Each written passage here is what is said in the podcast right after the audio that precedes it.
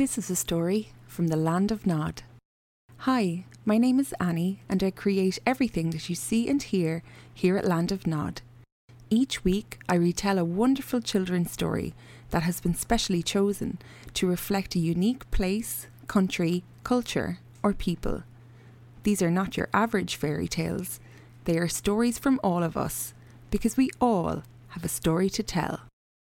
If you would like to listen to one more special story each week and completely ad free, please sign up at patreon.com forward slash land of nod, where you can also get a special discount of my first kids' book, Leave Some Sea for Me. And now, who's ready for a story? The story of the three bears. Once upon a time, there were three bears who lived together in a little house of their own in a small wood. One of them was a little, small, wee bear, and one was a middle sized bear, and the other was a great, huge bear. They had each a pot for their porridge a little pot for the little, small, wee bear, and a middle sized pot for the middle bear, and a great big pot for the great, huge bear. And they each had a chair to sit in a little chair for the little small wee bear, and a middle sized chair for the middle bear, and a great chair for the great huge bear. And they had each a bed to sleep in a little bed for the little small wee bear, and a middle sized bed for the middle bear, and a great bed for the great huge bear. One day, after they had made the porridge for their breakfast and poured it into their porridge pots, they walked out into the wood while the porridge was cooling, that they might not burn their mouths by eating it too soon. And while they were walking, a little old lady came to the house. Now she could not have been a good, honest old lady, for first she looked in at the window, and then she peeped in at the keyhole and seeing that nobody was in the house, she lifted up the latch. The door was not fastened, because the bears were good bears who did nobody any harm and never suspected that anybody would harm them. So the little old lady opened the door and went in, and well pleased was she when she saw the porridge on the table. If she had been a good old lady, she would have waited until the bears came home, and then, perhaps, they would have asked her to breakfast. For they were good bears. A little rougher so, as the manner of bears is, but for all that, they were very good natured and hospitable bears. But she herself was an impatient, bad old lady, and so she set about helping herself.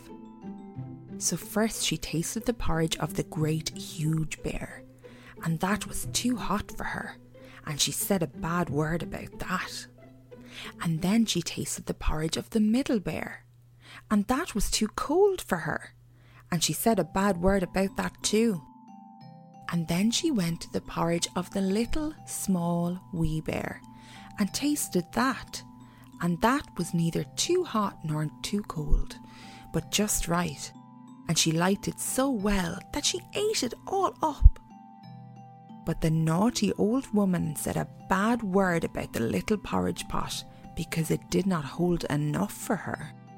Then the old lady sat down in the chair of the great huge bear, but that was too hard for her.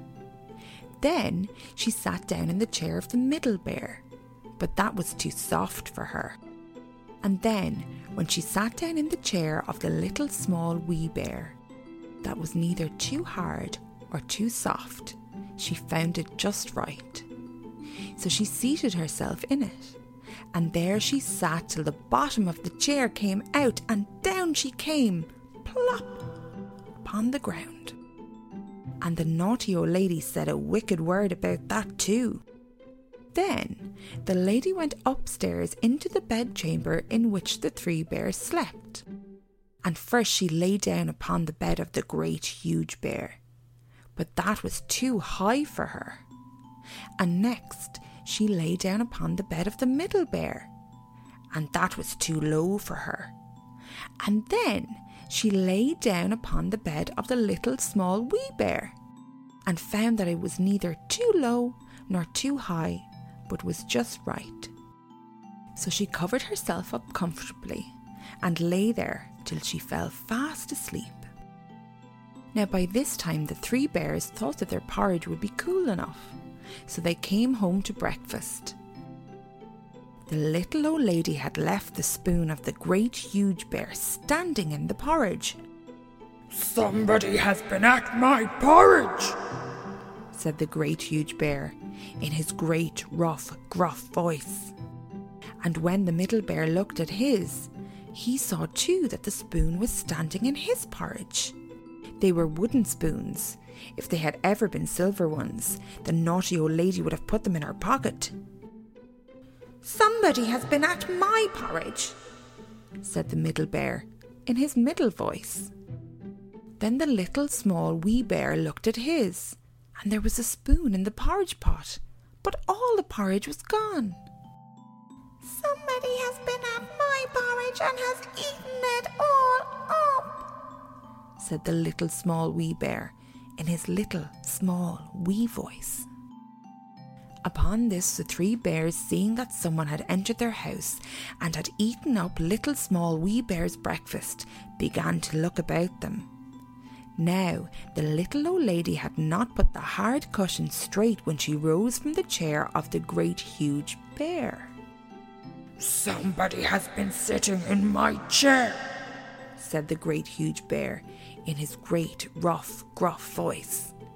And the little old lady had squatted down the soft cushions of the middle bear. Somebody has been sitting in my chair, said the middle bear in his middling voice. And you know what the little old lady had done to the third chair? Somebody has been sitting in my chair and has broken the bottom out of it, said the little small wee bear in his little small wee voice. Then the three bears thought it necessary that they should make further search, so they went upstairs to their bedchamber. Now, the little old lady had pulled the pillow out of the bed of the huge great bear. Somebody has been lying in my bed, said the great huge bear in his great, rough, gruff voice. And the little old lady had pulled the bolster of the middle bears out of place. Somebody has been lying in my bed, said the middle bear in his middling voice. And when the little small wee bear came to look at his bed, there was the bolster in its right place, and there was the pillow in its right place too and upon the pillow was the little old lady's face, which was not in its place, for she had no business there at all.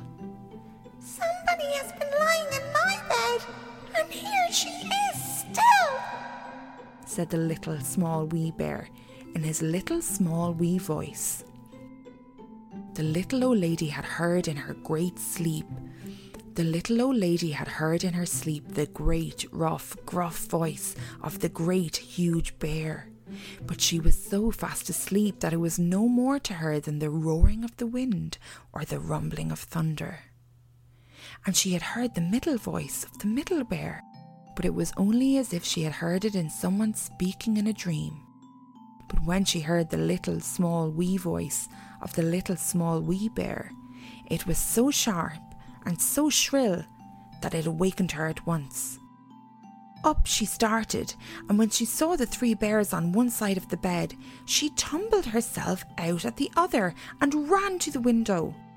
Now the window was open, because the bears, like the good tidy bears they were, always opened their bedroom window when they got up in the morning. Out the little old lady jumped, and whether she broke her ankle in the fall or ran into the wood and was lost there, or found her way out of the forest and was taken up by a policeman and sent to the House of Correction for the thief that she was. I cannot tell you. But I can tell you that the three bears never again saw anything more of her and were very careful to lock their door when they went into the forest to wait for their porridge to cool. The end.